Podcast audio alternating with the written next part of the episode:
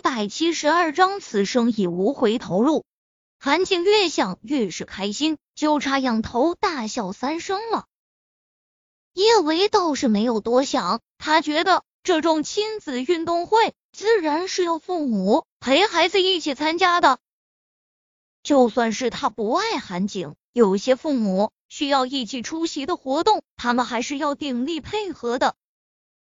以前在国外。幼儿园每次亲子活动都是他或者苏茶茶陪梁小芷参加。梁小芷被不少人说是没有爸爸的孩子，现在梁小芷终于不用被人说是没有爸爸的孩子了，他很欣慰。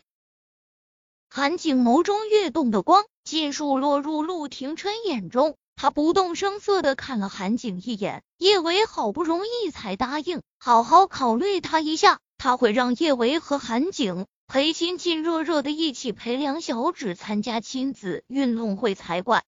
叶维揉了下叶小贝的小脑袋，轻声说：“好啊，好啊。”陆廷琛俊脸暗沉一片，嗯，叶维很好。得到叶维肯定的回答，韩景顿时笑得阳光灿烂。老大，明天中午我接你一起吃饭，吃完饭后我们一起过去。韩景见陆廷琛还处在这里，他壮着胆子说道：“小舅舅，这么晚了，你还不回去休息？”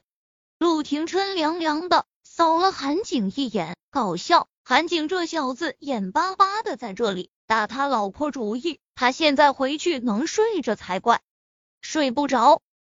沉默片刻，陆廷琛不咸不淡说道：“叶维心中一咯噔。”小舅舅可千万别说什么不抱着他，他睡不着之类的话！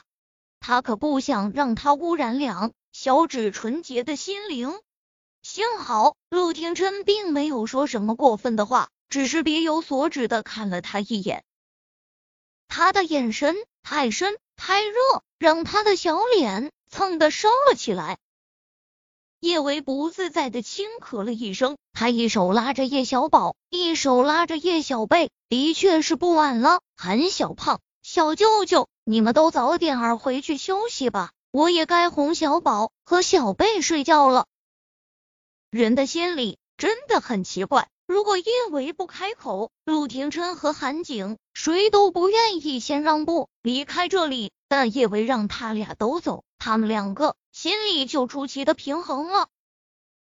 既然一起都被叶维下了逐客令，陆廷琛和韩景也没有再继续挣扎，他们两个人颇有默契的对视了一眼，就一起转身离去。叶维红两小指睡下后，就去电脑面前处理收到的一些邮件。他现在在剧组兼职，本来就够忙的了，这两天相亲。又浪费了不少时间，他都已经好久没有去医院看过叶少晨了。明天下午去幼儿园参加亲子活动，肯定是要请假的。若是活动结束的早，他就去医院看叶少晨。妈妈也一定盼着小陈能够早点儿醒来。想到他和叶少晨一起成长的点点滴滴，叶维的眼眶。控制不住湿润起来。他和叶少晨是龙凤胎，他的智商很高，是不少人眼中的天才。叶少晨的智商比他还要高。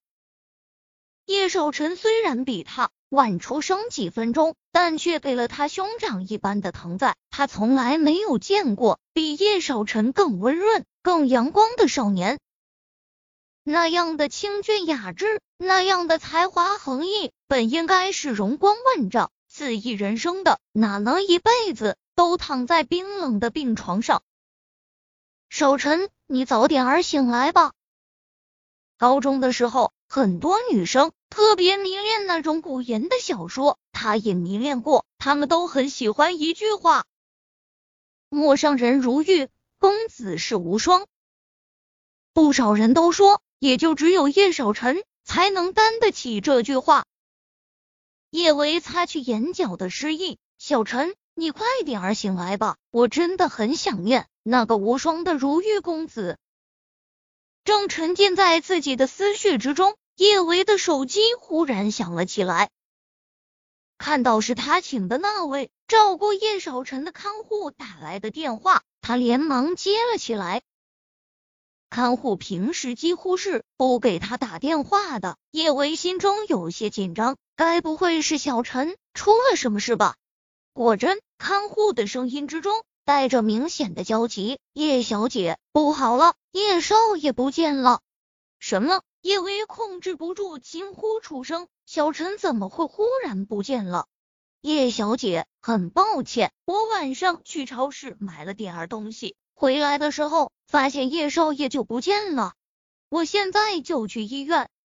叶维急得不行，他也顾不上跟看护多说了，他挂断电话。就连忙往小公寓外面跑去。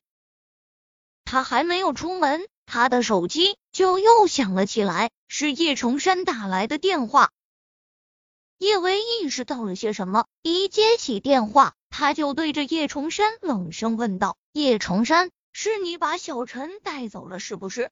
小维，我打电话找你，就是跟你说这事啊，没想到你已经知道了。